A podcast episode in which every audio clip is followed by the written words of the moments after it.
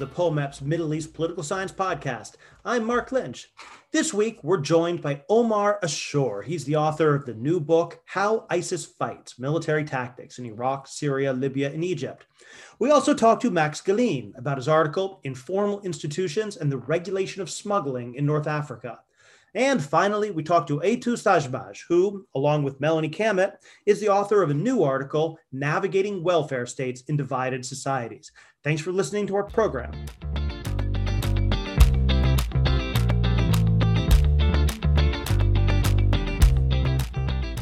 This is the POMEPS Middle East Political Science Podcast. I'm Mark Lynch. We're joined now by Max Gallien at the Institute of Development Studies at the University of Sussex. He's the author of the recent article, Informal Institutions and the Regulation of Smuggling in North Africa, uh, uh, published in, the, in Perspectives on Politics. Uh, Max, thanks for joining us. Thank you so much for having me. So tell us about this article and the project you're drawing from.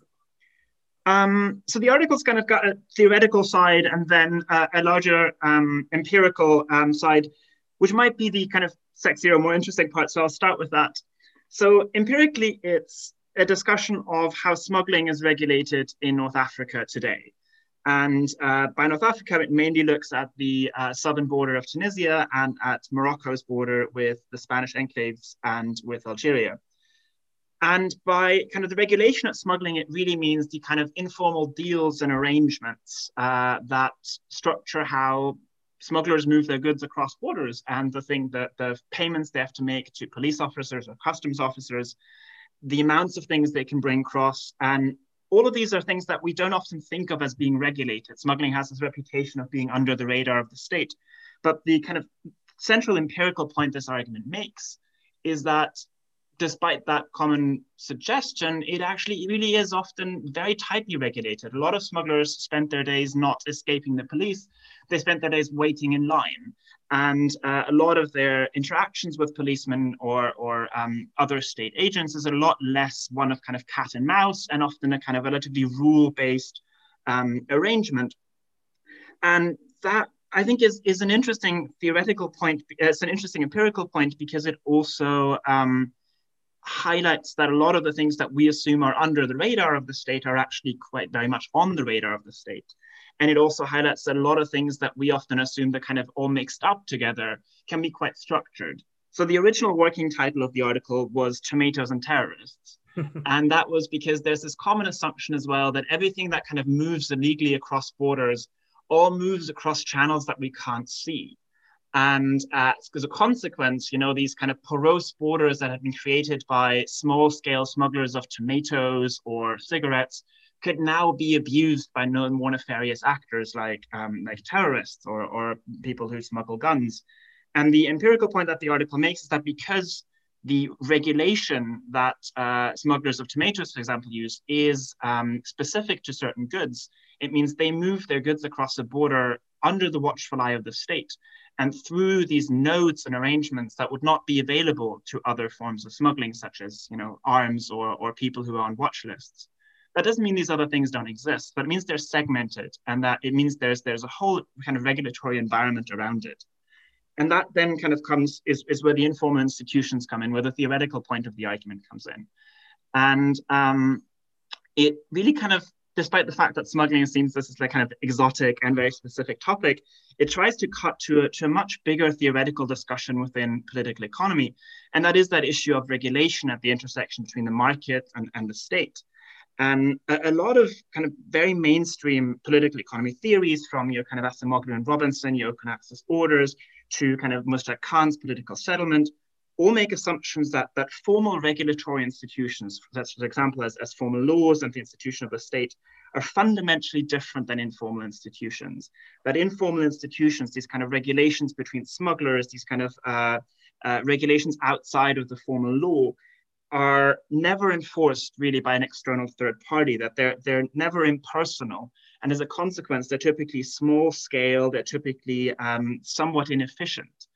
Um, and the regulation that I look at in, in this case, and this regulation between smugglers or the regulation of smuggling, in this case really is, is quite large scale. It, it uh, organizes the, the uh, operations of, of thousands and thousands of smugglers. It has some amount of um, impersonality. So it doesn't really depend on whether you're the cousin of a certain policeman. Often it just means that you're, you know, a local citizen who can operate through these relatively informal regulatory structures. And um, as a consequence, it, it really provides a challenge of not only how we commonly think smuggling is regulated or not regulated, but also how we commonly think regulation outside of the state really works. So that, in a in a nutshell, is is what that argument's trying to do. Well, so before we come back to the uh, theoretical issues, uh, tell us about the fieldwork uh, that went into this. It can't be easy to to uh, to study uh, informal smuggling and illegal activities. Um, it's not easy. It's it's often incredibly time consuming, and I think there's a reason that kind of good work on on smuggling in North Africa, um, be you know like from uh, Rafat Tabib or uh, Kamera Russi or Hamza Meddeb and, and my work is often based on, on PhD projects uh, because it's incredibly time consuming to build up contacts, to build up relationships, um, to deal with the fact that a lot of uh, interviews fall through at the last minute because people get cold feet about talking to you. Um, but also this, this regulatory aspect that I was describing and this, this um, kind of state toleration and state structuring I was describing also really, really helps with fieldwork because it means a lot of the things I'm asking about are not things that anyone has to be worried about. You know, I'll turn around and tell the police about it. Police knows about it. Police is involved in structuring it, which then, of course, makes negotiating a relationship with the police a little more difficult. But it really helps um, helps kind of interview people. Also, learning the language of it, learning how people think about these activities, how they frame it. Um, uh, you know, not typically talking about business rather than smuggling and these kind of things, is is really really helpful. And um, asking about the institutionalization of it's also been really helpful. So asking people how they meet their supplier rather than who their supplier is. These right. kind of things kind of really help um, develop these interviews and and and get talking to people and, and build relationships. But uh, it is it's tricky and, and time consuming, but it's been a I think really productive exercise nevertheless. Yeah. So why did you choose the uh, the three major locations that you chose? Um, for a variety of reasons, some of which are entirely practical. So uh, access to, to Libya itself, for example, was, was impossible for me, as was um, doing research on the Algerian side of the border. But I think it's also a fascinating case study because a lot of um, research on smuggling traditionally is, or a lot of good literature is based in sub-Saharan Africa, and a lot of it is based in um, areas of conflict or areas of what some people would refer to as uh, fragile statehood or weak statehood. Um, so doing this kind of re research in, in two states that have a certain amount of capacity and have a reasonable amount of control over, um, over their territory really highlights that these type of arrangements are not only due to states being you know weak or unable to enforce certain things we see states that are able to enforce certain things choosing not to. And that makes them an interesting case study. The second thing that really really makes these cases interesting is that we've seen a lot of action around smuggling in both morocco and tunisia. We've seen both of these countries having developed large smuggling economies for, for decades and decades. But the last couple of years, kind of rediscovering their relationship to them or renegotiating their relationship to them. So in Tunisia, especially after 2011 and after the revolution, we've seen a kind of renegotiation around the role of, the, of smuggling in this kind of national political settlement. Um, in Algeria, uh, in, in Morocco, we've seen that a little bit um, with uh, the rise of kind of new investment of the state in the northeast. And then both countries have seen challenges across the border with Algeria increasingly cracking down on smuggling and with the uh, conflict in Libya. So as a consequence, there's been a lot of activity around that, a lot of rediscussion of that regulation. And obviously, as a scholar, external shocks are, are helpful to observe underlying regulatory structures. So that's why both of them have been quite uh, productive case studies you make a really interesting argument that it's not uh, just about state capacity then. And so a lot of the solutions that people come up with, such as hardening the borders or increasing surveillance capabilities, maybe aren't going to help all that much. Yeah, exactly. And I think especially the hardening the borders is a particularly interesting point, both because it's been very, very prevalent in the region in the last couple of years, but also because it's got quite a lot of counterintuitive effects. So we have seen, as a result of a kind of general global concern about border porosity in North Africa, we've seen an increasing fortification of North Africa's land borders, partly um, on the initiative of the states in the region itself, but also partly as a response um, or kind of as a uh, in connection to the international financing of this with the involvement of the European Union, the German government, the American government. And this is built on this assumption that the problem with smuggling is that states can't control it, that states can't crack down on it, that it's under their radar, that it's under their infrastructure. And hence the solution is, you know, we, we build a wall, we improve the infrastructure. Um, but what that infrastructure often does, and that's something we've seen in the region a little bit, is it's first of all usually relatively inefficient against the things you really want to crack down on.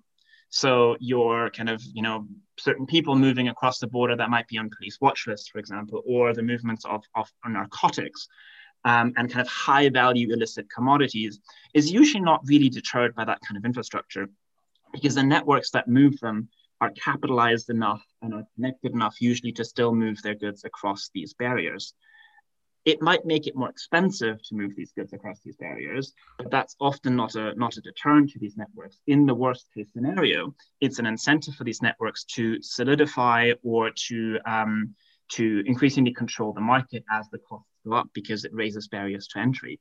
So in terms of the, goods, we really want to crack down on walls and, and, and ditches and all these other things, and often not as effective as, as we think they are. But on the other side, all these small scale activities that have been tolerated for a long time and that I describe in the paper. All these kind of everyday livelihood smugglers, be that gasoline in the Moroccan Algerian borderlands, or be that um, uh, foodstuffs and, and, and small electronics. All these type of activities also face the rising costs that are imposed by increasing infrastructure. And as a consequence, a lot of these activities have collapsed in the region over the last couple of years. And that's, I guess, the kind of empirical observation that goes beyond the um, beyond the time that the paper studies, but especially the last couple of years, with both this new infrastructure, but also um, the effects now of the pandemic, has been that a lot of these uh, smuggling economies in North Africa are increasing under, under pressure and under stress. And uh, given that they're a very, very substantive part of livelihood strategies in the borderlands, that means that borderlands are incredibly under stress in, in the region. I think that is something that we are going to increasingly see the results of in the next couple of years. And unless we really understood the role that smuggling had in these areas, we're not going to stand the results that we're going to see. And in these highly informal economies across much of the region, uh, it stands to reason that things like smuggling would play an important part in sustaining them. Um, it does. I mean, informal economies are incredibly broad categories. So in in in all these countries, um, that includes an enormous diversity of activities, including you know um, in, in agriculture and um, in, in small services and in small manufacturing. But it also includes um, retail that is connected to smuggling. And it you know, includes um, goods that have been brought uh, across the border and then sold in uh, you know, the, the, the souk libias in, in, in Tunisia or the kind of the Spanish markets in Morocco. The thing that's important to highlight there, though, is that smuggling is not just connected to informal economies, it's also connected to formal economies a lot of the goods that are being smuggled into North Africa are produced by formal companies, including um, particularly on, you know, in the free trade zones on the Arab Peninsula or in uh, in East Asia, and they are a way for some of these companies to get their goods into uh, an attractive market without paying any taxes.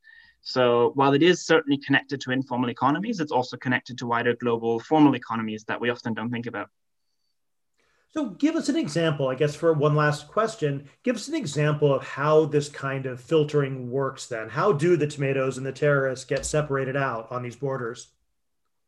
Um, so that comes again back to these these kind of uh, informal arrangements or deals that, that I talked about in the beginning, and that I maybe talk about a little bit too um, too abstractly.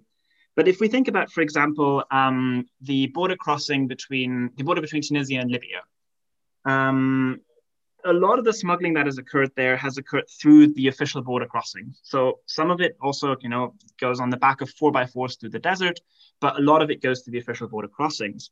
And there have been for most of the past couple of years, you know, with kind of stops and starts as a result of conflict and the renegotiation of these arrangements. But there's been for, for most of the last couple of years a set of kind of informal rules of how you could smuggle through that border crossing.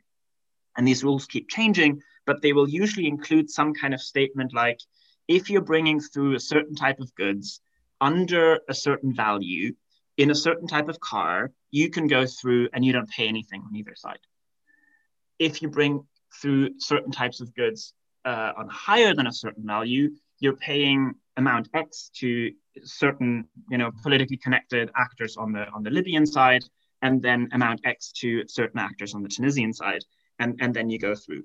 but that will be limited to certain goods. So you could be a carpet smuggler and you could operate through this arrangement. You pay off a couple of people according to these rules and you bring your things through. Um, you would not be able to smuggle arms through that same arrangement. If you're trying to bring arms through, you'd have to go across the border, around the border crossing, and you have to pay people off in a different way. But that classic arrangement that a smuggler of carpets or a smuggler of tomatoes um, would use would not be available to you if you're smuggling arms it gets a bit interesting because arms are not the only thing that is excluded. But over the past couple of decades, that arrangement has often also excluded um, goods that have been smuggled by politically well connected figures, such as, for example, sports apparel, especially during the Ben Ali period um, you know, some goods that were uh, smuggled uh, exclusively by politically connected actors couldn't be smuggled through these arra- uh, arrangements themselves. So they segment things not just in kind of, you know, the, the guns and the, or, or the drugs and the terrorists and the tomatoes, but also to, due to a wider kind of politicization of the market for, for smuggled goods in these countries. That's so interesting. We've been speaking with Max Gallien about his article, Informal Institutions and the Regulation of Smuggling in North Africa. Max, thanks so much for joining us. Thank you for having me, Mark.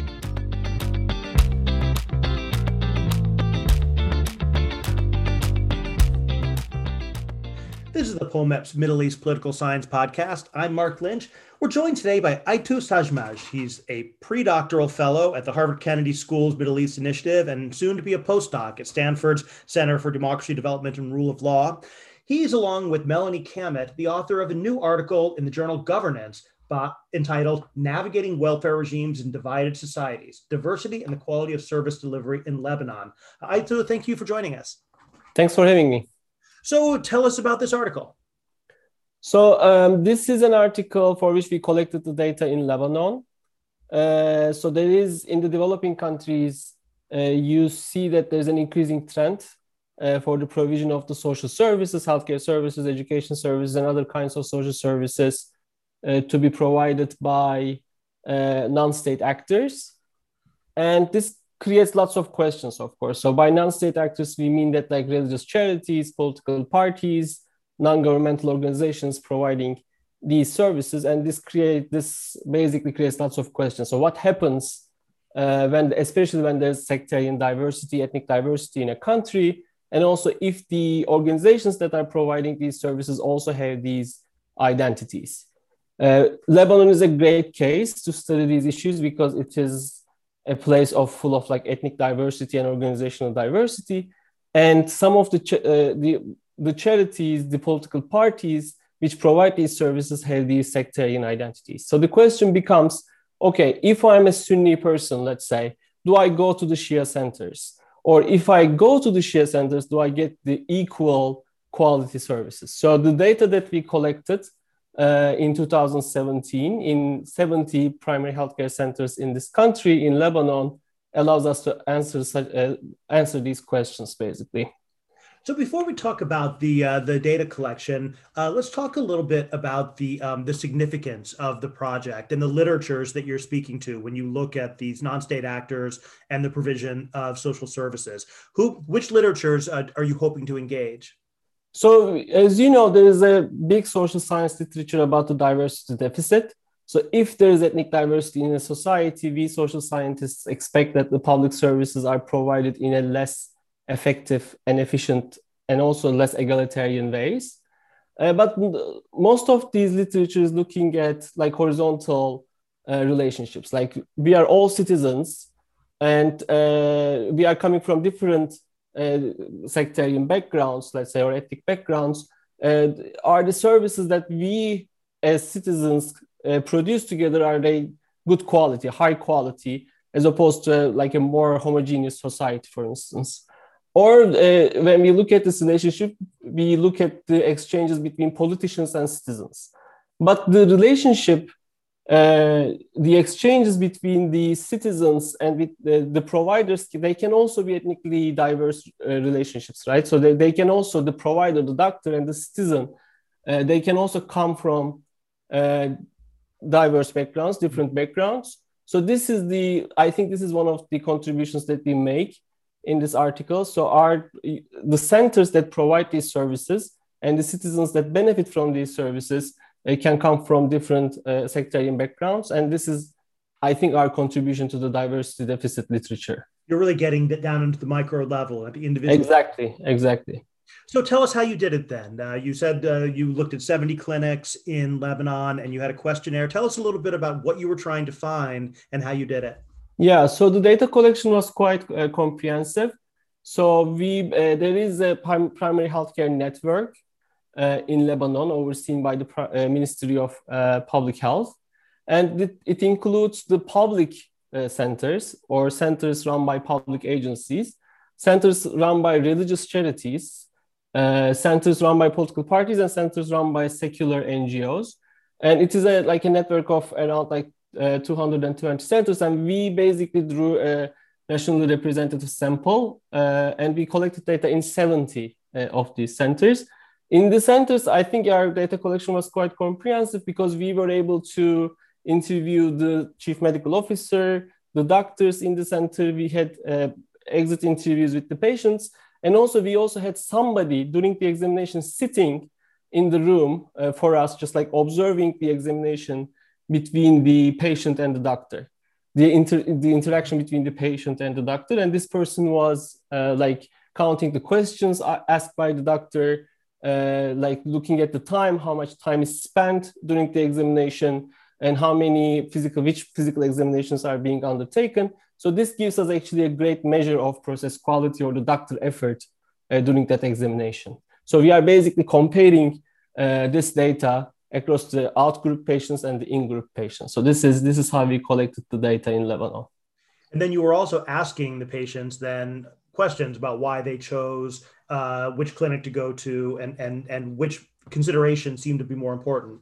Exactly. After the observation of the examination, we go to the same patients at the exit of the center, primary healthcare center, and then we also have an interview, a survey uh, with the with the patient, and we ask them questions about them, uh, why they selected the center, some demographic questions that we can then use in the analysis as demographic controls. So we have, we have lots of data actually, and then we find out that uh, first, uh, many people when they go to the sectarian centers, sect-based centers, by this I mean the centers run by uh, political parties, sect-based political parties and sectarian charities, an overwhelming majority of the people go to in-group centers. So if I'm a Sunni person, for instance, I usually go to a Sunni center.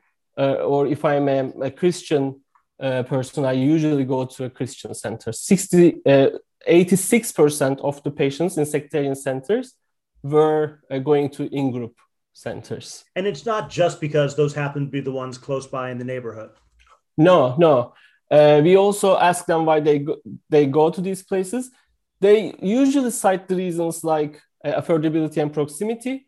But when we compare the in-group centers to the out-group centers, uh, we see that like people who go to the in-group centers usually also say that they, they know the doctor or they know a person who knows the doctor. So there's definitely some social network, shared social network uh, among the in-group people plays a role in their selection. And for the out-group uh, for people who go to the outgroup centers, they cite specialized care for a reason, mm-hmm. as a reason for they select into this uh, outgroup center. So they basically seek some kind of service they think is available only in the center, and they cite this as a reason why they go to the center. So this seems to give pretty strong support then for at least some kinds of uh, sectarian oriented explanations for behavior.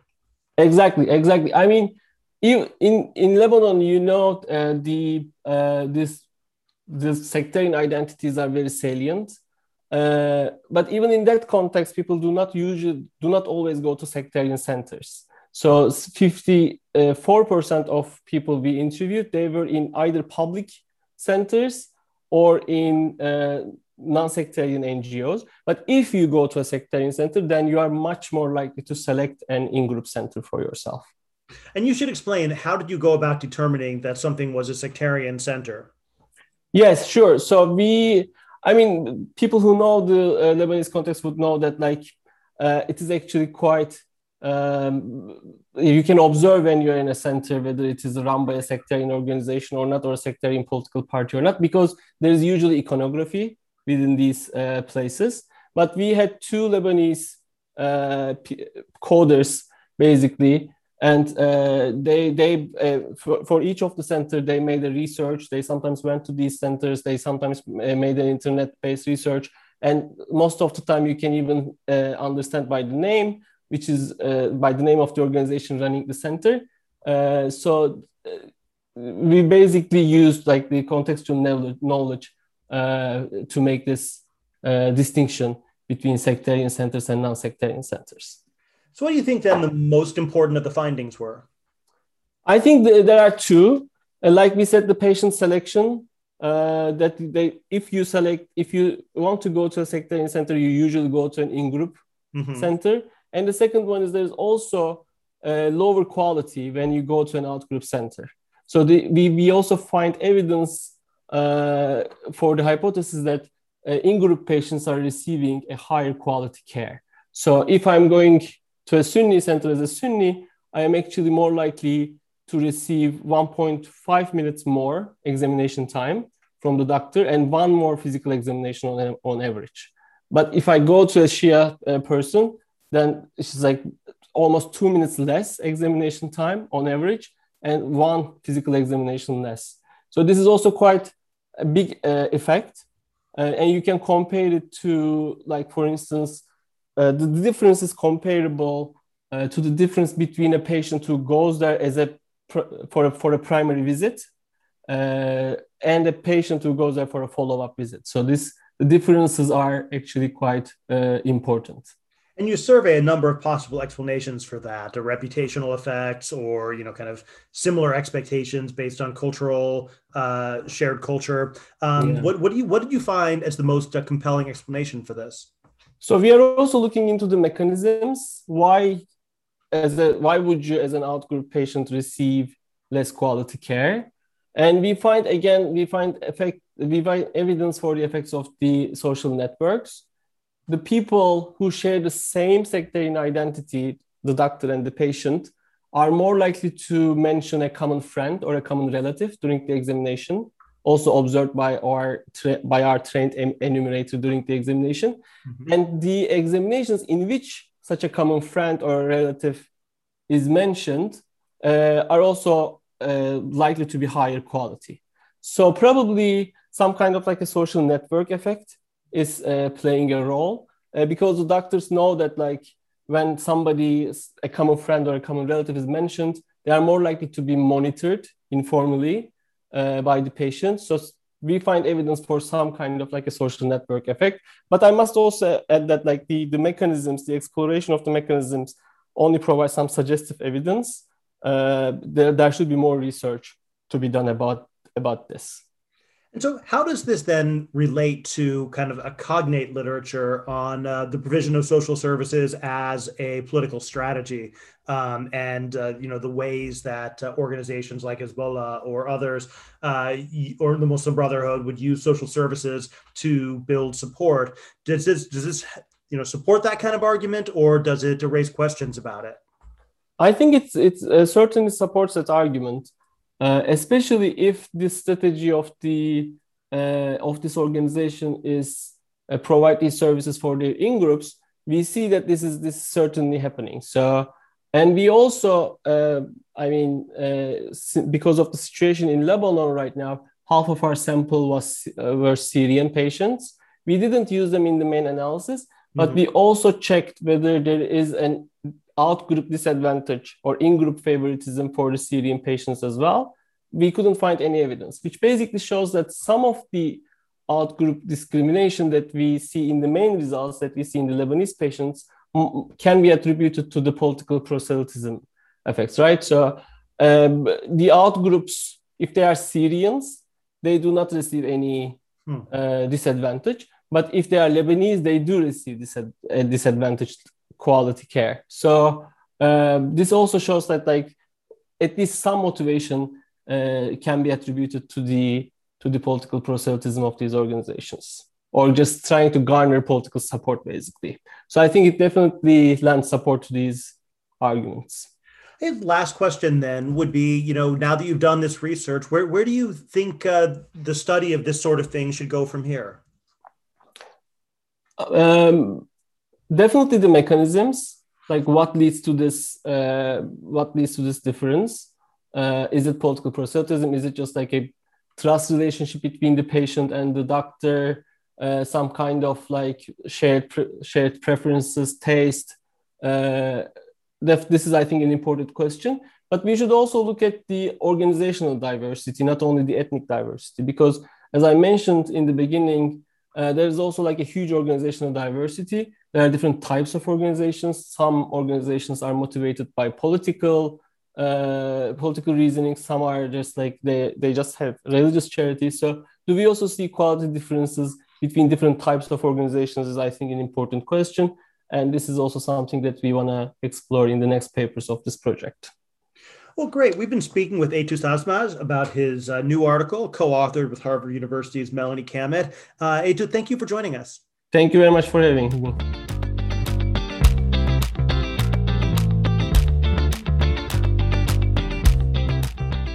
This is the POMEPS Middle East Political Science Podcast. I'm Marc Lynch. We're joined now on our book segment by Omar Ashour of the Doha Institute for Graduate Studies author of the new book, How ISIS Fights Military Tactics in Iraq, Syria, Libya, and Egypt, which was just published by Edinburgh University Press.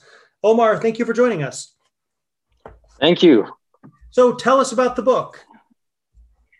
Well, the, there's an uh, academic story and there's a personal story. The academic one is, uh, yes, the academic one is basically uh, here is an organization that uh, defies a significant amount of the literature on how insurgent and insurgent group can be successful.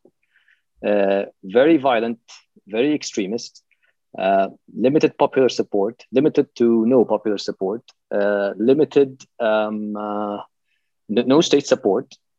Uh, the geography in which it fights is not rugged in the traditional way, and I'll explain that later and uh, and as an as I argue partly in the book, no strategy, no grand strategy, in a sense that its it, its resources does not match its objectives, yet extremely combat effective, yet um, mass despite being massively outnumbered, uh, uh, massively outgunned, widely hated, managed to occupy over 120 cities, towns, and villages from Marawi in the southern Philippines all the way to Sabratha in western Libya. And uh, against overwhelming odds, managed to uh, fight for years with a coalition of uh, 77 countries, four major intergovernmental organizations. And this is not even counting the uh, armed non state actors, some of which are highly combat effective, like Hezbollah, uh, or other state actors such as Russia and Iran, who, was, who are fighting it. So that was my uh, academic dilemma, if you wish. The personal dilemma or the personal uh, part is that I was in, in 2012, I was in Cairo, middle of the Arab Spring, seeing things change and hoping really for two things. One is a fourth wave of democratization that hits, uh, that hits the region. And two, perhaps a second wave of de radicalization mm-hmm. of collective de-radicalization that you saw in the that began in the mid 90s. So you see more and more violent extremist organizations transforming into uh, non-violence and reformism. But then I saw a propaganda video of the Nusra Front uh, in, Aleppo, in Aleppo uh, where a, a position uh, or an, an, operational headquarters of the regime forces uh, very heavily guarded, multiple uh, uh, belts of obstacles and hurdles surrounding it, well guarded. Um, and the FSA, the Free Syrian Army, failed to take it for weeks. Enters the Nusra Front, the uh, Jabhat al-Nusra, lined up three or four uh, suicide vehicle borne um, uh, IEDs uh, three uh, three small cars and uh, if I remember correctly, a big truck. Uh, the three the first three cars took uh, the obstacles, removed the obstacles basically, allowing the way for the truck. The truck hit the building, the operational headquarters, and the fight was over. And then capitalized by a, platoon-sized formation. Some of them were suicide bombers as well. So the whole thing ended in about ten minutes. And here I was this was you know uh, the, the moment where my Sun Tzu believes you know that that strategy without tactics is just or uh, sorry tactics without strategy mm-hmm. is just noise before defeat. Here I saw a bunch of tactics basically uh, employed in a very sharp, agile, and adaptive way, uh, and solving a borderline strategic problem or an operational at this point problem. But then these bunch of tactics kept on growing, kept on being exported, um, and uh, and reached a level uh, where I think made a uh, almost a strategic difference. And uh, and I was thinking back then, then if if these tactics were mimicked, um, exported, uh, learned elsewhere, then we will we'll probably won't see a, a, fourth wave of democratization or a second wave of de-radicalization, but we'll see something else where uh, armed non-state actors um, basically get more and more empowered to challenge armed state actors, beat them in the battlefield with limited resources, uh, and they will there will be always this thinking that I could win uh, by such tactics, by limited resources, without necessarily a lot of popular support or state sponsorship. Um, and basically, the, the, the, formula is, is leading in the very opposite direction from you know managing the conflict via constitutional and legal and non-violent means. So that was my personal dilemma to, to, to write it. And I wanted to understand how does that happen? How, how did we reach this stage one? And then how these bunch of tactics work um, and why, and I chose the most extreme case, which uh, was the case of ISIS, basically, uh, which is not one organization, as you know. So, right, like, right. Uh, yeah. So I looked at uh, basically the um, um, the about 17 urban battles in four countries uh, in Fallujah, in Mosul, in Ramadi, in Raqqa, the city and the governorate, in Derna, in Sirte, and in uh, northeastern Sinai. And um, I try to um, understand how ISIS fought in these 17 urban battles in, in these four countries via looking at partly their on one end, their publications about over 300 of their Arabic language publications, including 228 of another magazine, uh, and about 200 battle relevant videos and photographic reports. Uh, and and then I, I looked at the other side, which is basically uh, fighters and soldiers who fought it, who engaged it. Uh, this is by doing a total of 58 interviews, but 31 of them engaged ISIS directly in, in a firefight. Um, and then the rest were advisors uh, or witnesses that, that saw uh, or one or more of these 17 uh, urban battles. And so you really do see this this puzzle of ISIS being able to uh, to stand up to and defeat much more powerful or conventionally defined powerful enemies so, and, and you don't see this as just being something inherent to Islamist groups in general. You see something specific about ISIS. Yes, it's. Uh, I, I, took ideology from the beginning. I took ideology out of the uh, out of the analysis. I just tried to classify ISIS and basically said that you know the brutality and the and the viciousness uh, will only count in in one of the factors in the end, which is the the moral force to use a Clausewitzian, uh, Clausewitzian term. Uh, and uh, in terms of the, the psychological warfare uh, impact. But uh, the rest is mainly tactical, basically a bunch of tactics, techniques, and procedures that they applied them in multiple countries, uh, fashioned their force according to them, um, and then uh, managed to uh, turn raids into raids, fortifications, and then occupations of towns. Um, and then to try to get them out of these uh, towns, uh, you will need, like what happened in Raqqa, 40,000 artillery shells, the same number of, or more than the number of shells that were uh, used, of artillery shells that were used to occupy Iraq in 2003. Uh, this is to liberate only one, one town. Um, so it's a as I describe in the book, it's a modi operandi of, of some sort. You know, you you, you have around I tried to classify it into three strategies: a conventional strategy, a guerrilla warfare strategy, and a terrorism strategy. And within these three uh, strategies, you have uh, about 15 tactics that are, uh, you know, or, not 15 tactics, 15 categories of tactics that were used, and then a way to build and rebuild power after you, or build and rebuild force after you get completely destroyed.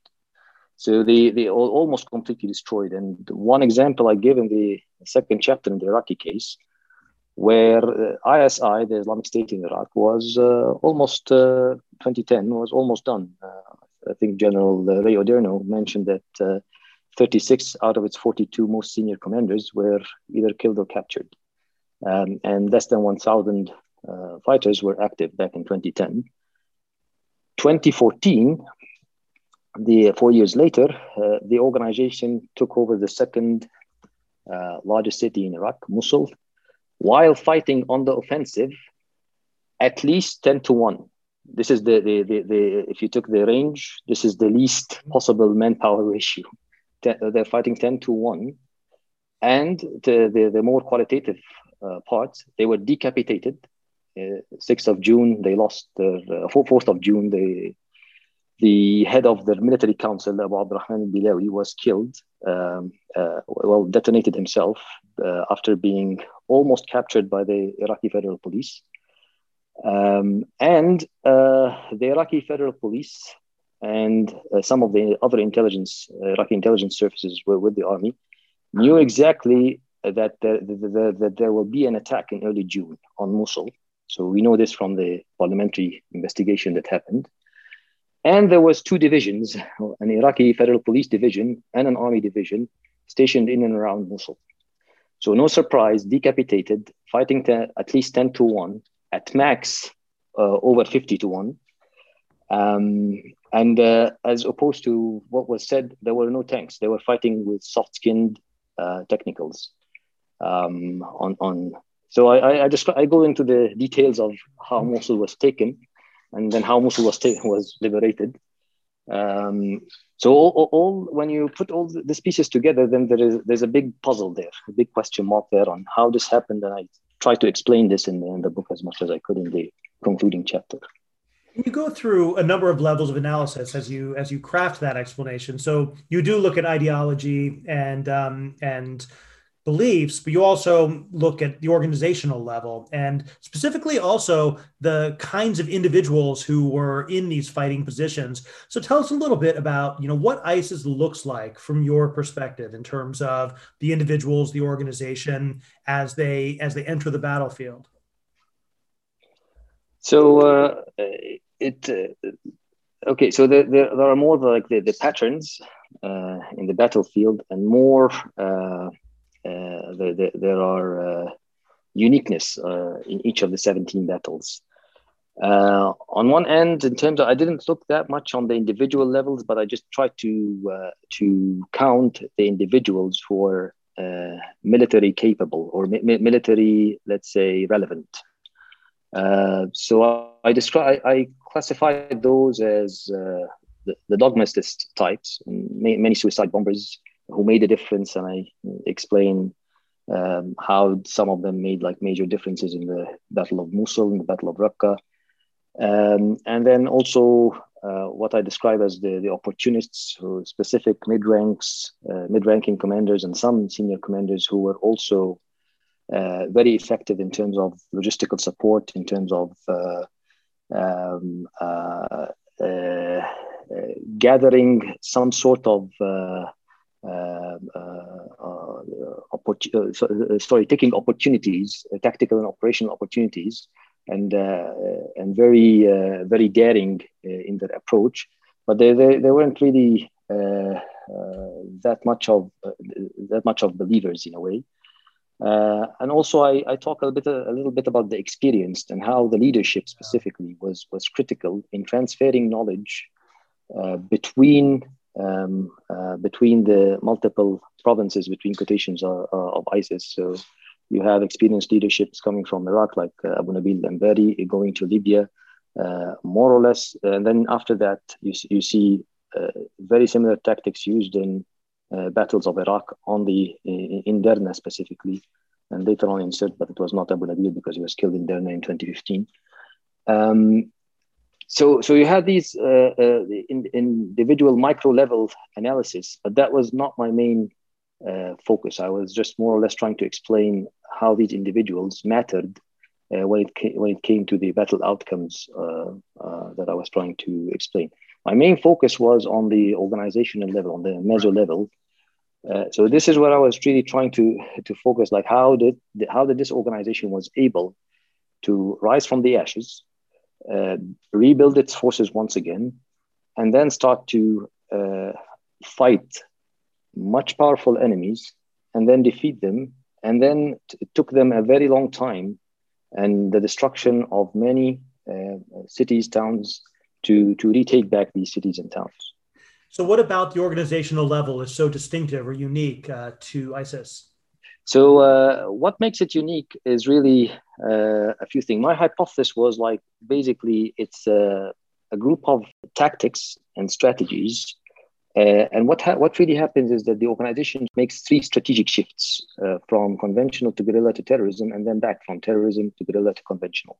Okay. But within these strategies, there's a, a, a group of uh, about 15 categories of tactics that it repeats. But also, I, on an operational level, I was trying to understand um, how it builds uh, its force its force. So i was talking on the on the operation level is that it's uh, when it enters a town or village how it collects intelligence uh, locally and then how it attempts to absorb collectively uh, the uh, insurgent forces uh, there and sometimes the, the, not so insurgent forces. So in the case of Sirte and in the case in some of the cases in, in mosul um, it attracted uh, former regime loyalists, uh, like in the case of the Gaddafi regime or the case of the Ba'ath regime.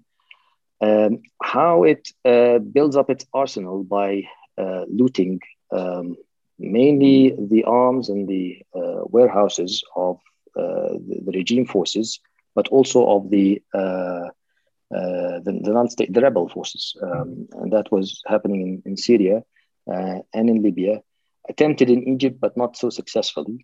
Uh, this is where Sinai province came short. Uh, and then also the uh, the process of knowledge transfer or know-how transfer that was happening so fast, um, not just in one in one country, like between the provinces or the cities or the towns, because the you know, different formations operate uh, operate there, but also between um, countries that are relatively far away between Iraq and Libya, for example, or between uh, Syria and, and, and Egypt. Um, and then the, uh, the also the uh, radicalization and recruitment that was that, that, was happening. So this is on an operational level, um, and this is you can call it on a on a on a state level, on when they enter a state, or the, this is what usually happens. But also on on let's say a um, a city level, um, uh, partly what uh, the, the, main example of that was what happened in Fallujah. Uh, you would have a um, Fallujah 2014. So what you, you will see is uh, what I call soften and creep operations. So you, you soften your uh, your enemies uh, mainly by a series of terrorism tactics and assassinations, including assassinations and um, car bombs um, and so on and then creeping slowly on their on the territories, on the neighborhoods, uh, to, to make sure that they are, they don't that they're not there. And usually the choice of neighborhoods is very strategic. It's done in a way uh, to make uh, each, each rebel group or each unit within a rebel group unable to support each other once ISIS attacked them. Um, so the, the, the mapping is, is, is very was very clear to, to, to make each uh, any of ISIS rivals unable to support each other. Um, this was repeated in Fallujah, repeated in Derna, unsuccessfully, successfully in Fallujah, unsuccessfully in Derna, um, and elsewhere. And then uh, after that, they so it's often creep, and then if they need to, and they only did, they mainly did this in, in Fallujah, they can fight in coalitions. So in Fallujah, they fought in a, in a coalition of about six other organizations. Um, and once they are successful, uh, within this coalition, they quickly try to first they they declared victory to themselves. So in Fallujah they declared victory in, in January 2014, but they did not really control the town except in March 2014. Uh, and when they when they do this, they um, between January and March, what they were doing is they were liquidating basically the coalition partners, the the, the insurgent organizations that, that, fought with them. Uh, they were liquidating them, um, liquidating the leadership, trying to recruit from their uh, ranks.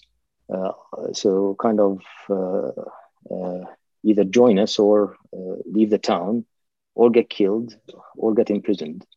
And uh, it was by March, they were quite successful in that.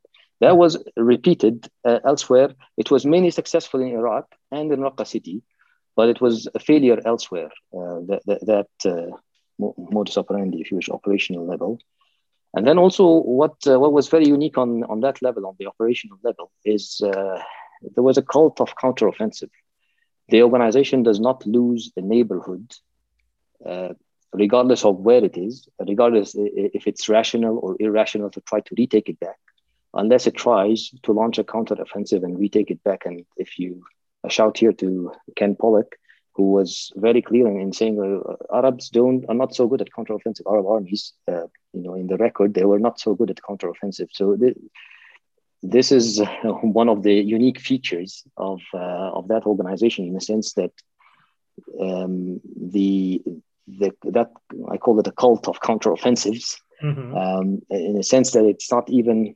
Um, sometimes it doesn't. If you look at what happened, it does not make a military sense.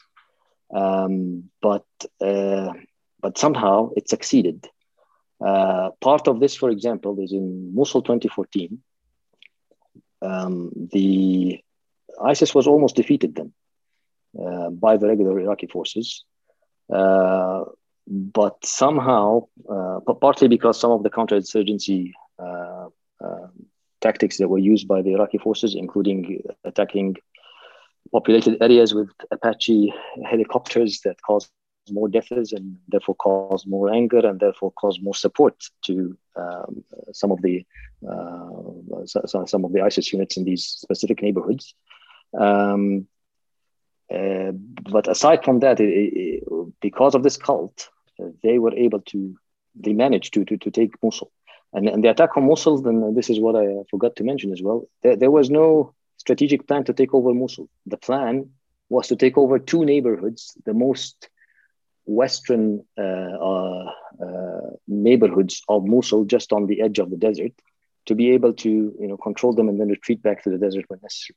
But then, because of the of this cult and because of uh, uh, multiple other factors that I go through in, in, chapter two and then try to analyze later on.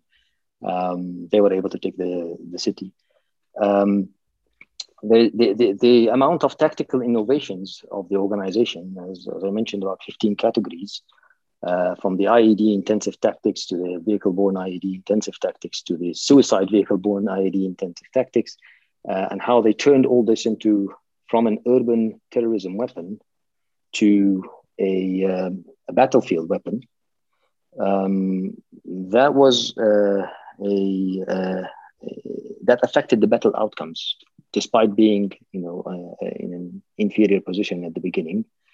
Uh, the tactics of the uh, suicide guerrilla formations, so-called inghamassiyin between quotations, which also was to a certain degree a mix of terrorism guerrilla tactics and uh, and um, and conventional warfare because it's the, the Inghamazi or the, the, the has has more or less a uh, something like a special force uh, uh, mandate in a way, but also he's a suicide bomber, but also he's a guerrilla in a way. Um, and then also the the, the, the sniping tactics, which was uh, employed uh, between Sirte and, and, and Mosul in ways that probably very uh, uh, um, kind of go through them uh, in the chapters, but in ways that were quite quite unique for an armed non-state actor in this region.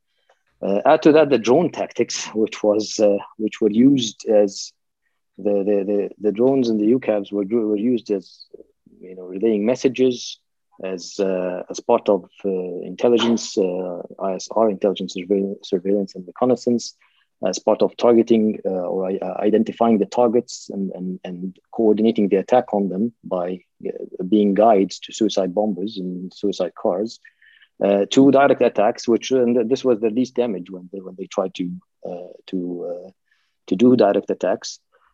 But they are also used as decoys to more or less make the attention of the of the forces of the regular forces on them while there's a, a more serious attack coming by a, an SVBIED or a suicide vehicle um, targeting the horses. So the, when you get into these uh, more tactical level details, the organization showed a lot of uh, innovation that including uh, I go through some of the you know the guerrilla formation tactics, the artillery tactics, the um, uh, anti-tank guided missiles tactics, the anti-aircraft or, or uh, autocannons tactics, the manpads tactics, some of the assassinations, uh, tunnel tactics. Tunnel, of course, the, the tunnel part is uh, where the uh, I said in the beginning that the idea that that the you know, back uh, David Galula's statement that the insurgents, if they could not get help from the geography, they are doomed to failure before they start so ISIS puts a challenge on that. But then I, when I th- thought about it, actually, yes, there's a, there's part a challenge on that because mostly they're fighting in flatlands and there's no there's no help from geography. But that, in a way, uh, the tunnels showed that they create their own geography. You know, they, they enter the, the towns, the cement jungles, and they, they build their own geography under the, the subterranean or between buildings, uh, and then use it against the, their enemies. So in a way, they, I need to modify this part uh, uh, a bit because it was a an urban uh, rugged geography in a way. Uh, so basically, we, we, we, how how is is that organization unique? This is part of its uh, of what it uh, did, and the, and the outcomes the, the, outcomes were very clear. I, I talk a bit about um, the Iraqi case, how did it, it compensate its, the loss of leadership? Because uh, I had a schedule of, the, the, the, the, heads of the military council that were lost. Um, so ISIS was being decapitated while being on the rise at the same time. It's a challenge also to the leadership decapitation argument because uh, that, that was partly what, what was happening. But how did they compensate? By, by trying to break uh, uh, mid ranks and some senior ranks from the from from jails. So they're, they're breaking the of the walls campaign in summer uh, of, of 2012. Uh, where you saw, I, I, haven't seen anything competitive to that. When you try about eight attempted or successful prison breaks across Iraq for a year between July 2012 and July 2013, uh, freeing uh, over 800 imprisoned cadres by sheer force. It's not. It's not it's not like uh, you know the provisional IRA uh, prison maze escape in '83 or the uh, Punta Carretas, uh, Uruguayan Tupamaros in 71, you know, by, by trick and by, by, by trying to deceive and uh, a bit of deception and infiltration. Um, that was not the case. That was that was sheer force. Um, so to try to to do all this uh, again with very limited resources, uh, my explanation would look at how they fight and look at the, the, the, the, the tactics they're trying to use with the operational level attempts. There is no strategy again because they, they cannot win strategically and they cannot secure any. They're good at the art of fighting. They're not good at the art of uh, conducting the war, as uh, you know, uh, uh Field Marshal Montgomery said. Um, so, uh, in terms of there is there is there is an inability to secure any strategic victory.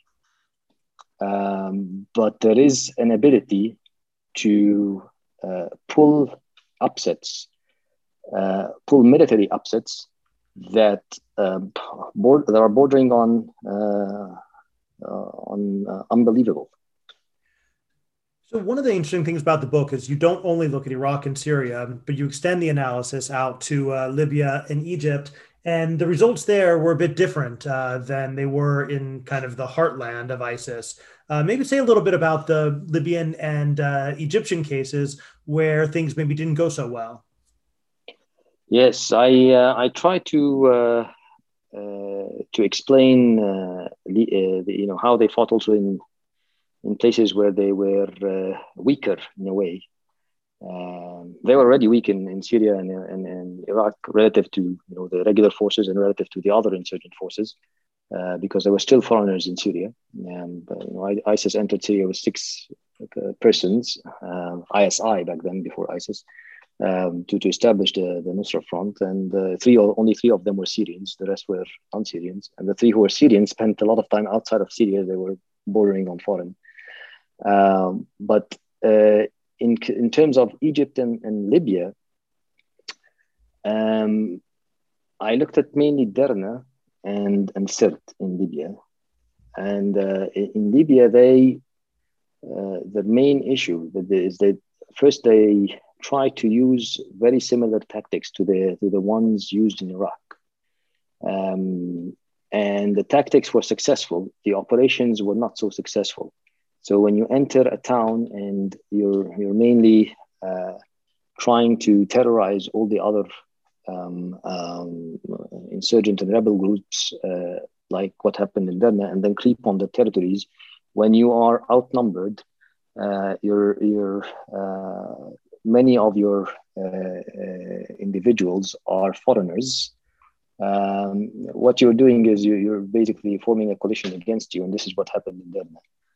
Um, in Sirte, there was more success uh, for different reasons. Is that they they played on the tribal dimension.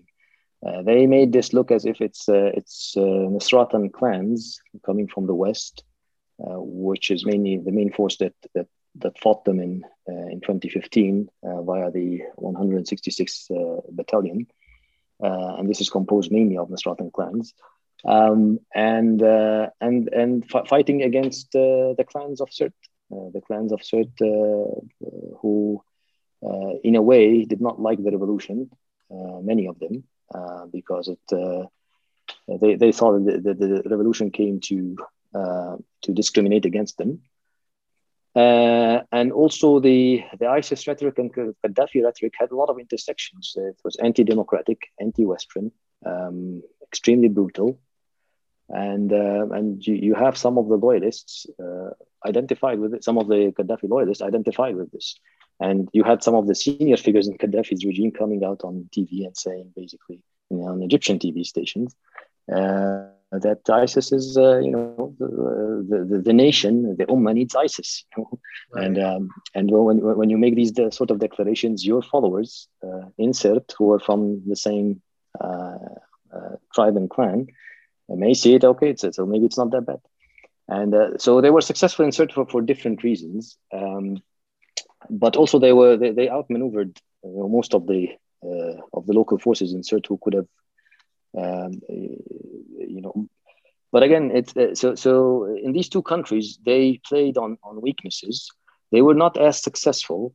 Uh, uh in in the uh, Egypt case was uh, the, the most perplexing for me because the, the, in the Egyptian case, um, it's the organization is located in an area where there is no supportive geography because mostly you know, the, the, mountains in Sinai are the, in the west and the south, the high mountains.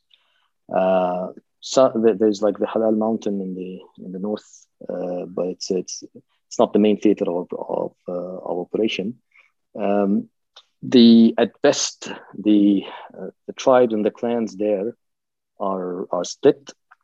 Um, the organization is fighting a, a very large army uh, and centralized uh, army with uh, huge resources, um, uh, supported externally by multiple uh, international and great powers and, and also regional powers. Um, and, the, and, it, and the organization is in, in a way besieged. So, get, get, and, and it's a small area. It's not a, you know, we're not, we're talking about one governorate, uh, North Sinai, and three districts. The main action is in, or the, the main uh, battles are in and three districts only in, in one governorate. So Rafah, Sheikh Zuweid, and and uh, and Al Arish.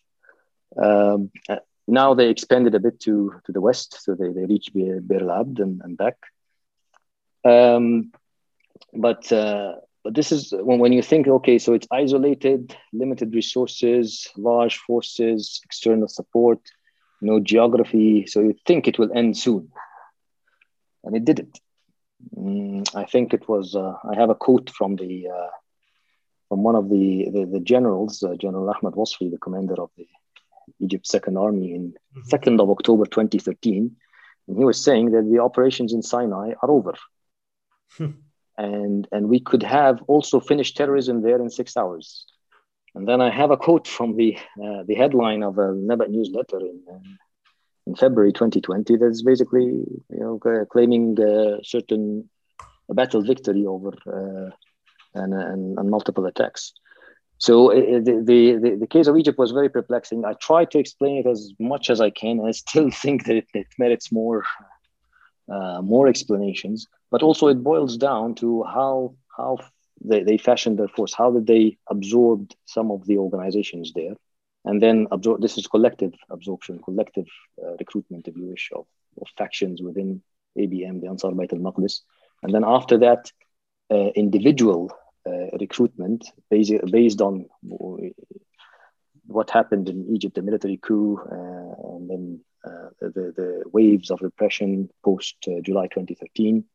Um, managed to make individual re- recruitment, managed to make uh, you know factional uh, recruitment. They did not absorb the whole organization, but major parts of it, you know, the main factions in it um, uh, how the, the, looting was they were not very successful in, in looting they uh, successful in looting small weapons mainly so nothing like the you know the abrams tank tanks in in, uh, um, in iraq and the the t-72s and uh, in, uh, in, syria and so on. So nothing that, that major. I think they, they, they only managed to take one tank in the whole from 20 since their declaration in 2014 till now. Um, that was destroyed. Um, but uh, but at the same time, um, the organization survived and survived against odds that uh, if you did the calculation, this is not in the in battle, but the, the calculation of the you know, distribution of uh, the Egyptian armed forces uh, east of the canal and on the canal cities, uh, we are talking about at least 100 to 1 at least manpower ratio. Um, so, uh, so then again, big question mark in the case of Egypt. Uh, it's really very, very interesting. Um, so we've been speaking with Omar Ashour about his new book, How ISIS Fights, a very detailed tactical study of ISIS and its various campaigns. And uh, Omar, thank you so much for taking the time to speak with us. My pleasure. Thank you very much, Marc.